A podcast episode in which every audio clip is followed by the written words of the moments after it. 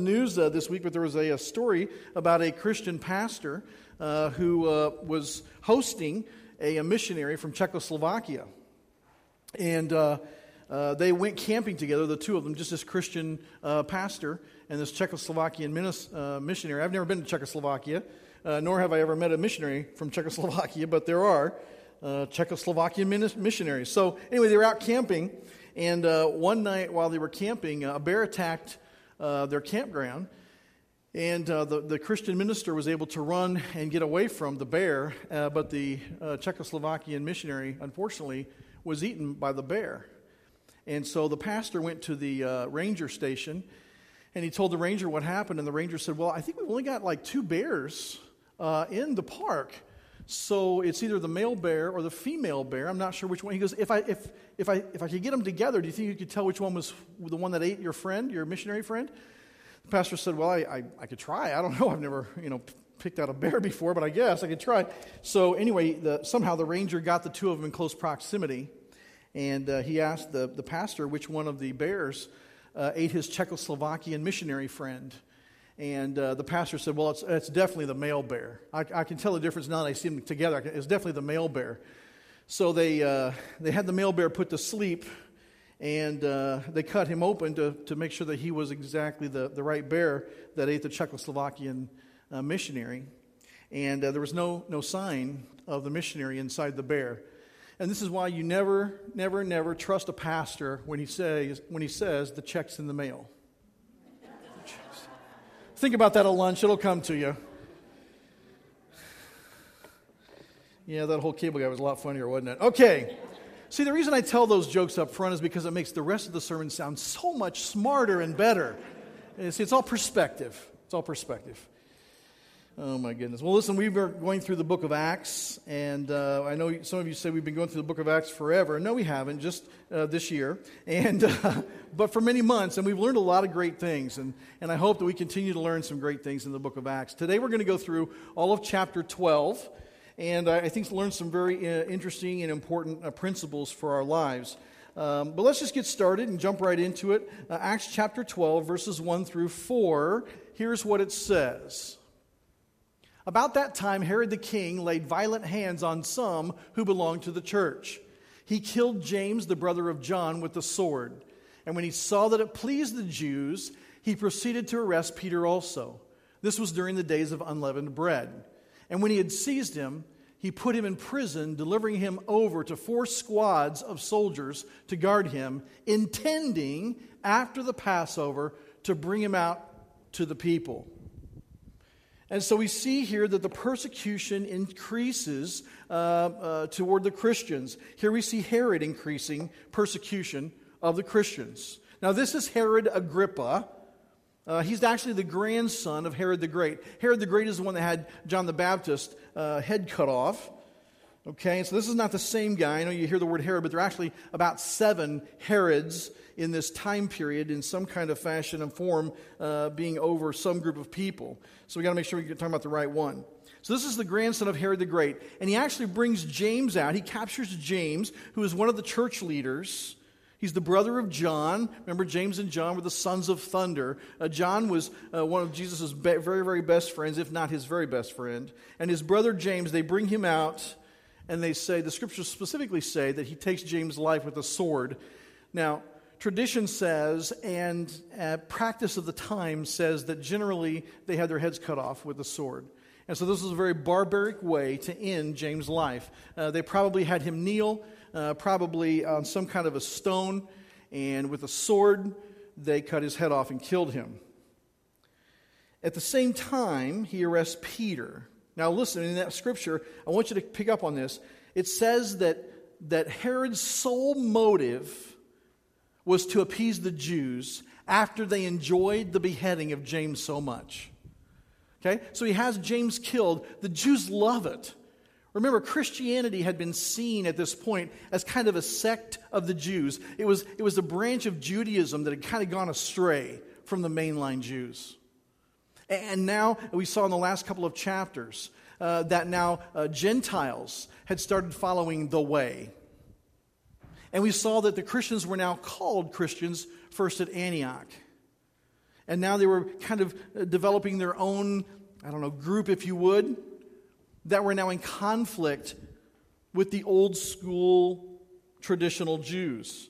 The Jews were thrilled that James had his head cut off, and they were excited even more when Peter, kind of the guy, had been rising in, you know, to be the, the guy, the main guy, had been grabbed up by Herod.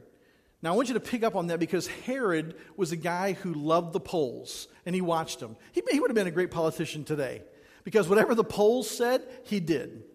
If a group of people liked what he did, he did it some more. He was really a people pleaser in his heart. Now, folks, the last thing we want in any kind of a leader, whether it's in the church or whether it's in the government, is somebody that does everything just to please the people. That's not a good sign for a leader, and it wasn't a good sign for Herod. When it says there that he had four squads of soldiers that were given the task of watching Peter in prison, uh, there were four squads and they had about a six hour uh, shift. So there was four uh, groups of them every day. And there were four in each group.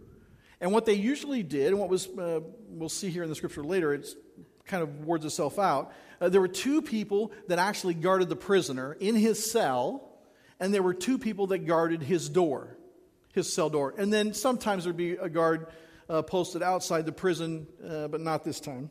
And so they had these four guards, and every shift there were two guards watching Peter in his cell. Now, generally, not always, but generally, they were actually uh, chained to the prisoner. Uh, so the prisoner uh, would have uh, one guard chained to this arm and one guard chained to this arm. Why I chose to be the prisoner, and not the guard, I don't know. But anyway, uh, that's kind of how it worked. All right? And then two standing right outside his cell door. This guy was not getting away. Okay? Peter was not getting away. He put enough guards on him to make sure that he could not possibly get away. And the plan was, if you look at the scripture carefully there, that after the Passover, or for the Christian followers now, Easter, Herod would bring Peter out and do to him just what he did to James. That was the plan. If killing James really thrilled the Jews, killing Peter would be even better. And so he put him in prison, waiting for the feast to be over so that he could do that. Now, you may ask at this point, wow, that's a, that's a big deal. James, who's one of the leaders of the New Testament church already, has been killed, had been martyred for his faith. By the way, if anybody ever questions whether these guys really believe Jesus resurrected from the dead, I think that's proof right there. Okay? At the point where James' head is laid over the rock with the sword up in the air, if he had any doubts at all, I'm sure he would have expressed them. But now, Peter's in prison, who's probably the most uh, uh, significant influencer in the New Testament church. He's in prison waiting to be executed. What does the church do? Let's take a look. In verse 5, it says So Peter was kept in prison, but earnest prayer for him was made to God by the church. Notice it says there, earnest prayer. Earnest prayer. The church was earnestly praying for Peter and about his imprisonment. They were earnestly praying, honestly praying, deeply praying. Uh, in, in, in modern day vernacular, it'd be these guys were praying their guts out. I mean, they were praying consistently, they were praying round the clock, they were praying uh, without ceasing. They were just praying, praying, praying about the situation. I think that's interesting. The church didn't decide to rise up against the Roman army. Uh, the church didn't try to strategize how to break Peter out of prison. The church didn't even try to bribe the guards or figure out a way to fix the problem. They just really seriously, seriously prayed. And by the way, I would say that according to the scripture, this was their first, their first plan. Now, that doesn't always work for us, does it? See, we ha- have, happen to be the kind of people, or let me just say like this I happen to be the kind of person where prayer is definitely in my arsenal, but it's usually the last resort. I'll try to figure out how to uh, fix the mess, how to, how to overcome the problem. I'll try all these different ways, and then if none of them work, okay, God, I don't know what else to do, so now I'll pray. Folks, these, these people didn't do that. They said, Peter's in prison. Uh, let's just pray. Let's just ask God to do something. Let's ask God to, to do a miracle here. We don't know how or what He's going to do, but let's just pray hard and see what God does. I think that's a good plan. I think it's a plan that we should take more often. I think that's a plan that we should not only put in our arsenal, but plan number one. Plan A is to pray. And I'm not sure that we should have a plan B unless God answers plan A. But let's see what happens now. Uh, so we've got this situation that, that uh, James has been killed, Peter is the next on the chopping block, and the church is praying their guts out for this situation. Let's see what happens. In Acts chapter 12, verses 6 through 11, here's what it says. Now, when Herod was about to bring him out, on that very night, Peter was sleeping between two soldiers, bound with two chains. And sentries before the door were guarding the prison. And behold, an angel of the Lord stood next to him, and a light shone in the cell. He struck Peter in the side and woke him, saying, Get up quickly. And the chains fell off his hands. And the angel said to him, Dress yourself and put on your sandals. And he did so. And he said to him, Wrap your cloak around you and follow me. And he went out and he followed him. He did not know that what was being done by the angel was real, but he thought he was seeing a vision. When they had passed the first and the second guard, they came to the iron gate leading into the city. It opened for them of its own accord, and they went out and went along one street, and immediately the angel left him. When Peter came to himself, he said, Now I am sure that the Lord has sent his angel and rescued me from the hand of Herod and from all that the Jewish people we're expecting. We see here that Peter's rescued by God. Peter's rescued by now, now, I think it's interesting. As you really look at the scriptures, we see that God waits until the night before he's being executed. Now, we don't know exactly how long Peter has been in prison, but probably somewhere between seven and 10 or 12 days. And God's had all that time to break him out of prison but he waits to the last. I don't know if you ever experienced this, but that's kind of how God works with me. He lets me get into a predicament, and then I've got my feet hanging over the ledge, and I'm leaning way out, and I feel like he's got me by the belt loop in the back. And, and just as I begin to feel the belt loop stitches break one by one, right before the last one, he pulls me back. You ever feel that way?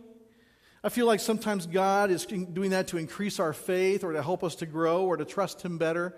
But I just kind of want to go, you know, if, if that's the ledge, I kind of want God to go, hey, Michael, you're getting close to the ledge, come back. Oh, okay. But sometimes He lets me, of my own accord, lean way out before He grabs me back. It wasn't two nights before, or three nights before, or five nights before. It was the very night before Peter is to be let out and executed, and God does something miraculous. God waits.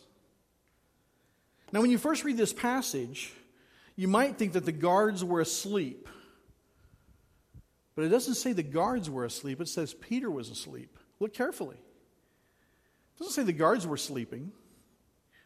Peter's the only one that was asleep. In fact, if the guards had fallen asleep on their one six hour shift, they would be executed. They weren't allowed to sleep on the job. These guys were wide awake, but Peter was asleep. So, so get this picture in your mind. Peter is sleeping there between the two guards. We don't know for sure if he was actually cuffed to them or not, but he had chains on himself. Peter was asleep, and the angel lights up the room, speaks to Peter audibly. Now, I don't know about you all, but if I was Peter, if the moment my chains fell off, I'd be running for the door. But the angel goes, No, no, no. Put your sandals on there, Peter. Put your, put your cloak on. Get dressed. I, I don't care if I had a stitch of clothes on, I'd be running out the door, right? Get out of that place. But he tells him, Get ready, put your stuff on. And then, as, as the chains fall off, he just begins to walk out. Now, so these two guards are standing there next to Peter, either chained to him or in close proximity to him, watching him, keeping watch over him. It's their job, it's their only job. And all of this happens to Peter, and he walks out of the prison. He walks past the first guards, those two. He walks past the second two guards, which are guarding his cell. He walks up to the gate that actually leads into the city out of the prison. And if you notice carefully, the angel doesn't touch it, Peter doesn't touch it. The gate just opens by itself with God's help. And Peter walks out the prison. Now that's incredible. I, I, I just, I mean, that's just incredible. The whole way that that happens, and the guards don't notice a thing. They're still wide awake, and they don't notice what's happening. That's why at first Peter believes he's dreaming. He's like, oh, this was a vision. If you remember back in the last two chapters, uh, Peter had very vivid uh, vi- uh, visions and dreams, and God spoke to him through his visions. So I'm sure Peter's thinking, oh, I'm, I'm going to learn something here from this vision about walking out of the prison. I wonder what God's teaching me. I wonder what I should learn from this. And he gets outside, and it says he, he kind of comes to him, he kind of wakes up. He kind of like, you know, how you get that little place between fast asleep and fully awake. He was kind of, you know, doing that and getting ready and leaving the prison. But he gets outside and he's like, wait a minute. I'm not dreaming at all. I'm wide awake. This is reality. This isn't a vision. This is the real thing. Now, folks, no other explanation can be made for this but the supernatural working of God through his messenger, this angel. By the way, just as a reminder, when we see these kind of angels, they are messengers from God. They are not our, our dead loved ones coming back to help us. They're not ghosts of the dead or anything like that. These are messengers created by God to do His bidding, to do His, uh, they're His errand boys in a sense. And so God has sent this angel to get Peter out of prison, and he's rescued by God in this miraculous way. Now that's amazing. So remember this story. Remember what's happening here. Peter's been imprisoned, going to be executed. The church is over here praying their guts out, praying like crazy, praying like they've never prayed for anything, that God would save Peter. Peter, on the last night before he's executed, is woken up by an angel. He gets up, he gets dressed, the chains fall off, and he walks out of the prison. That's where we're at. Now, look at what the church does, because I think this is pretty amazing. But I think if we're I think if we're really honest, we're going to be able to see ourselves the way the church reacts. Look in Acts chapter 12, verses 12 through 17. It says, When he realized this, that it wasn't a dream, he went to the house of Mary, the mother of John, whose other name was Mark, where many were gathered together and were praying. And when he knocked at the door of the gateway, a servant girl named Rhoda came to answer. Recognizing Peter's voice, in her joy, she did not open the gate, but she ran in and reported that Peter was standing at the gate. They said to her, You're out of your mind. But she kept insisting that it was so, and they kept saying, It is his angel. But Peter continued knocking, and when they opened, they saw him and they were amazed. But motioning to them with his hand to be silent, he described to them how the Lord had brought him out of the prison and he said, Tell these things to James and to the brothers. Then he departed and went to another place. And of course, this is a different James, obviously. And so we see here that in this passage, the believers were amazed that God answered their prayers.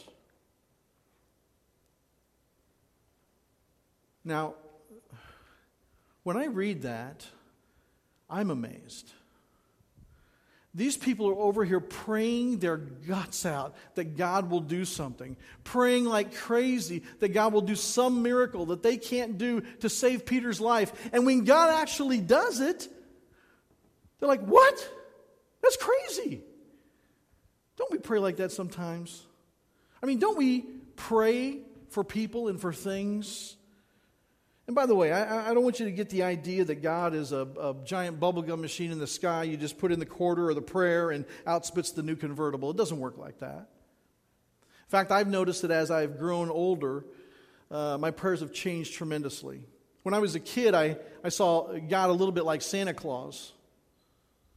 You know, I would, I would put together a little uh, want list, and I would sit on God's lap and say, Hey, God, here are the things that I want. Boom, boom, boom. Kind of like going to Santa Claus, you know? I've noticed that as I've gotten older and as I've hopefully gotten wiser and more experienced, my prayers are less about what I want and more about God doing what He wants in the lives of others and myself. They're more around spiritual things rather than material things. And they're more asking God to bless and benefit others rather than me. But these believers were praying their guts out, but they weren't expecting anything from God. In fact, they told Rhoda she's out of her mind. Which, by the way, Rhoda is probably a very significant person since the scripture records her name. She's probably a significant uh, uh, believer here with this group instead of a, she's not like a, you know, a housemate or anything like that. So she knew who Peter was. She knew his voice. And when she goes back and tells them who it is, they're like, You're out of your mind.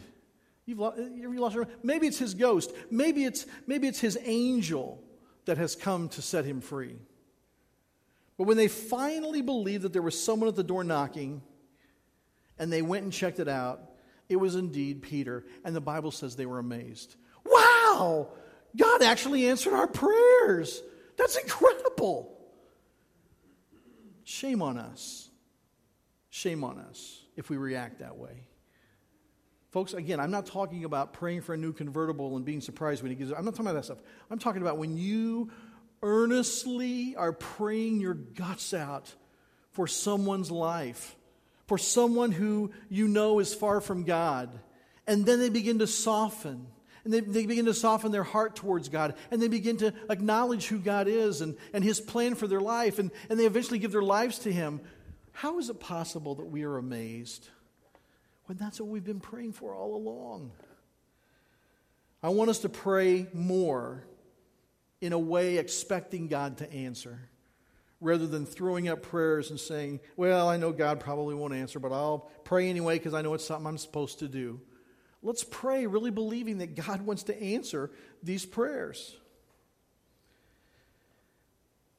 In fact, when they finally realized it was Peter, if you see what he had to do to them, they got so excited, they, they kind of started going crazy, and, and they were so amazed, they were kind of being loud, and Peter had to shush them. He said, Shh, guys, calm down, calm down. You're getting too loud. You're going to draw a bunch of attention to this and get me killed after all. Okay? Stop. And so he shushes them, they get all quiet. So now Peter's out of prison, and Herod wakes up the next morning. And he's got a predicament on his hands. Let's look and see what he does about it in verses 18 and 19. It says, Now when day came, there was no little disturbance among the soldiers over what had become of Peter. And after Herod searched for him and did not find him, he examined the sentries and ordered that they should be put to death.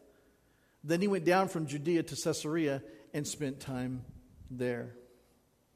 I like what it says there. Uh, when day came, there was no little disturbance among the soldiers over what had become of the prisoner.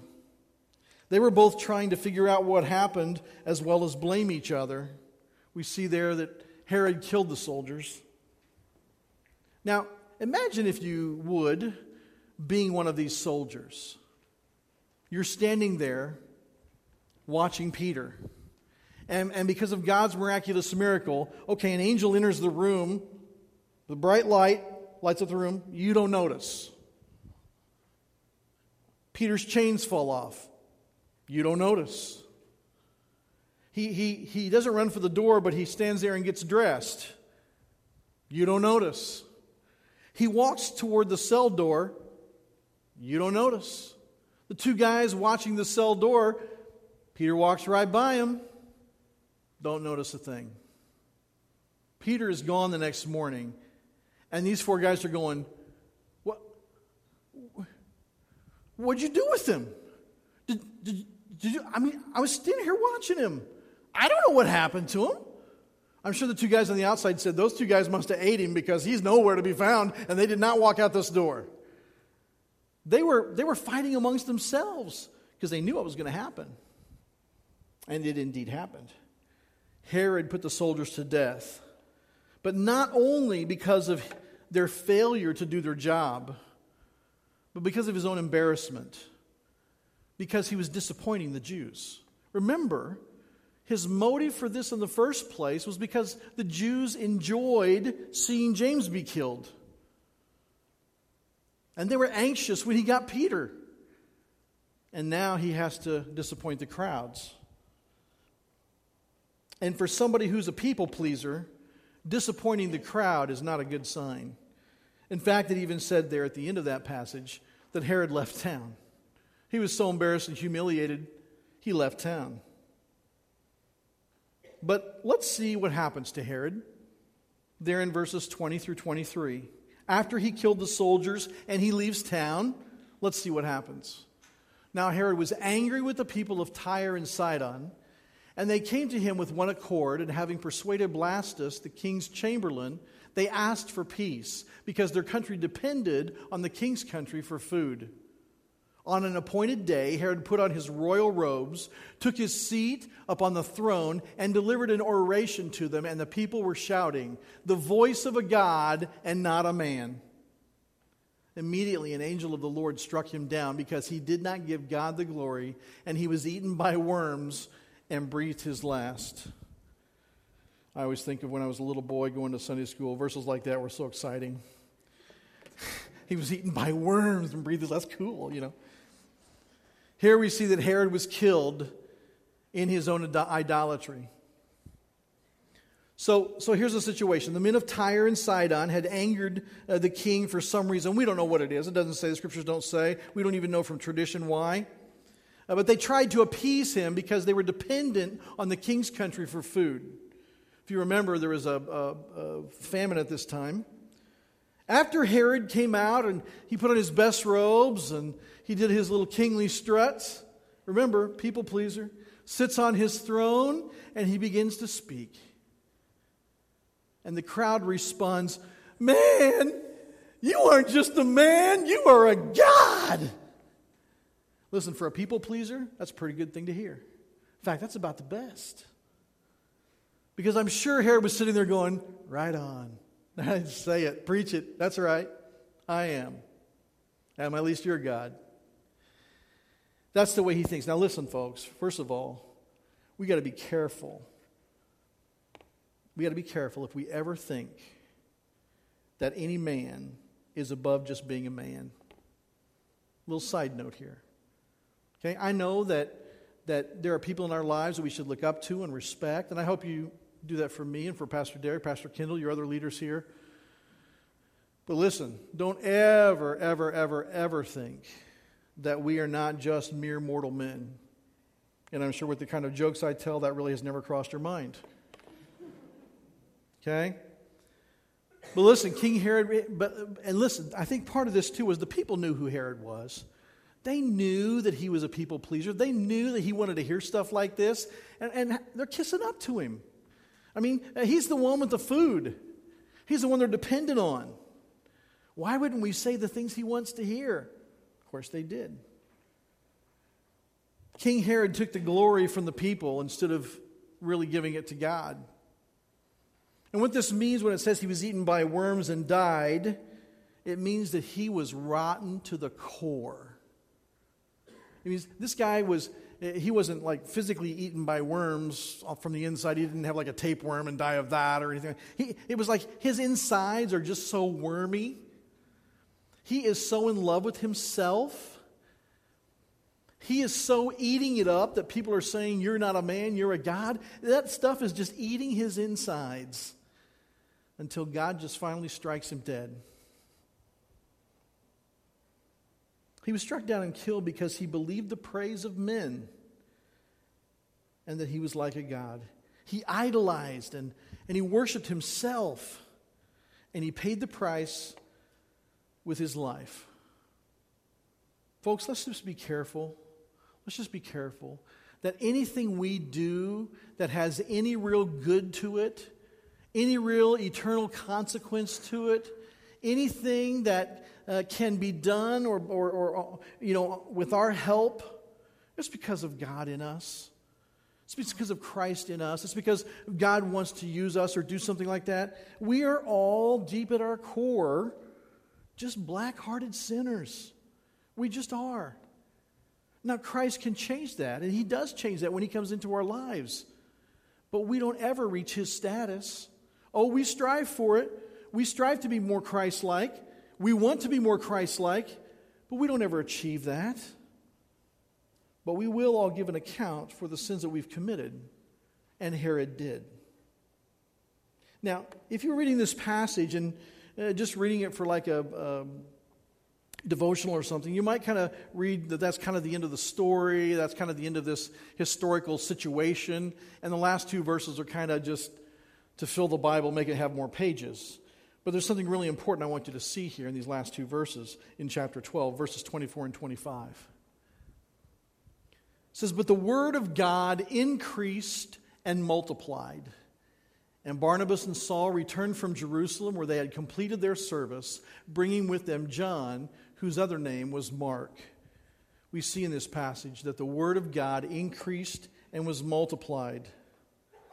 During this persecution, during the time uh, when the church is being persecuted by the world, by the government, it says the word of God increased and it was multiplied. Now, that doesn't mean that the, the word of God, the truth of God, actually grew. God's, God's truth is complete. It has been complete from the beginning of time. God's truth doesn't grow, but it grows in us. So it says the word of God increased. It can increase in my life. The more I yield to it, the more I obey it, the more I, I give into it, the Word of God increases in me. And when I share it with somebody who doesn't know it, it's multiplied. And then they share it with somebody that doesn't know and gets multiplied more. That's how the Word of God grows. We talked at the very beginning of the book of Acts. We said there's going to be three different growth reports that we see over and over and over. Three ways the church grows it grows numerically, it grows spiritually, and it grows ge- geographically. This is one of the growth reports about it growing spiritually. The Word of God increased in the believers and it multiplied to many unbelievers even during this time of great persecution. Folks, God's purposes continue whether the church is being persecuted or whether it's at peace with the world. God still does his thing. I have no idea what the future of our nation is, the future of our church is. I don't have any idea what I'm going to have for lunch. But I know that God's in charge. I know that God's got it all under control. And I know that He's going to achieve His purpose with me or without me. I'd certainly like to be in on the plan. Now, let's take a look before we go today at a couple of application takeaways. I want us to, what are some things in this passage that we can walk away and say, here's, you know, I'm probably, hopefully, never going to be in prison like this, and you're praying for me, but there are some things that I think we can take away from this. Here's the first thing don't be surprised when persecution increases. You know, Jesus said that we will suffer for his name'sake, and he didn't mean that we'd be slightly ridiculed at work with two people whispering about us. I don't think. When Jesus says we're going to be persecuted for his namesake, and we're going to experience what he experienced, I don't think he meant, you know, Michael, there's going to be a couple of people over there in the corner whispering at you and then they're going to point and giggle. That's the kind of persecution you're going to deal with. I think he meant real persecution, like we see in other parts of the world. Let's not act at all surprised or dumbfounded if the time comes for us to experience that kind of persecution here in America. Much of the world experiences it why should we think that we are above them? Be ready. Expect what God has already said to expect. The second thing, and I want us to focus on this just for a minute corporate prayer is perhaps the greatest weapon in spiritual warfare. We need to value and practice corporate prayer. We need to value it higher and we need to practice it more. Why do we take prayer requests on this card? just so people will feel better about telling us something.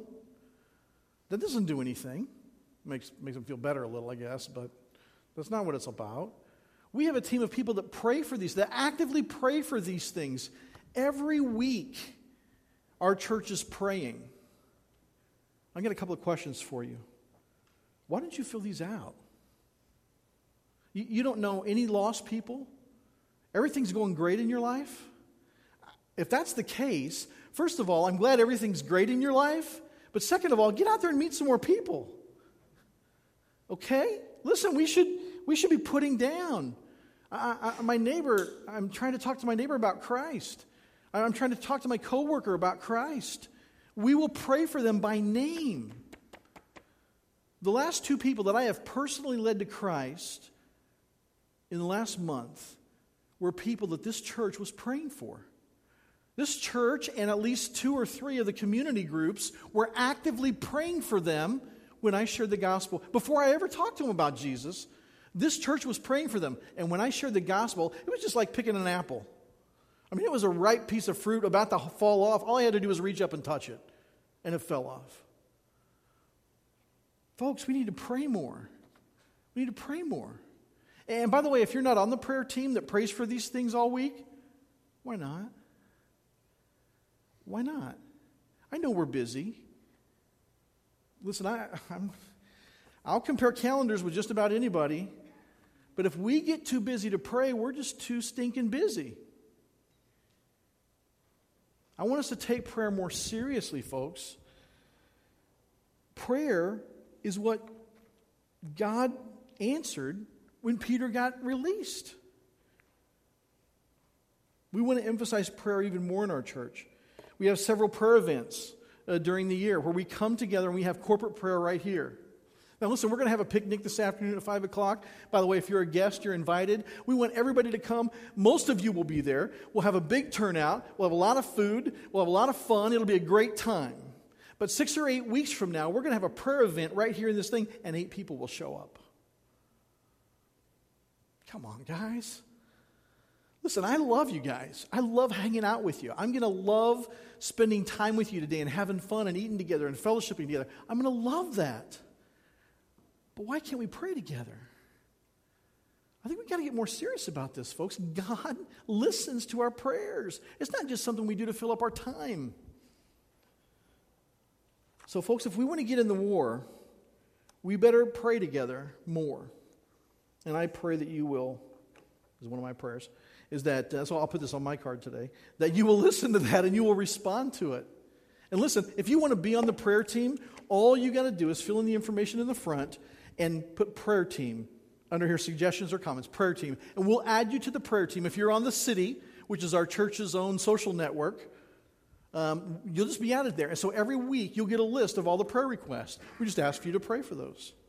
That's how easy it is. By the way, if you're not on the city, give us your email. We'll put you on the city.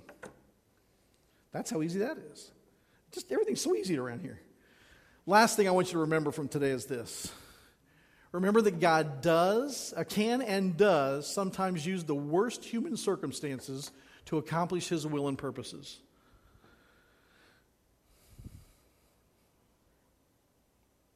This is a true story. It happened in 1874. A little uh, uh, church in Hyde County, North Carolina. By the way, this isn't a story like the pastor and the bear, okay? This is a real story. Okay? There was a small group of believers that decided it was time to build a permanent church building. They were kind of like a church plant, like we were, to hold services in. The church committee picked out a perfect site for the church building. It was in the heart of town, it was on the highest spot in the village. And after much prayer, they approached the owner of the, the, the uh, lot, a man named Sam Sadler. They asked to purchase the land, but Mr. Sadler would not sell it at any price.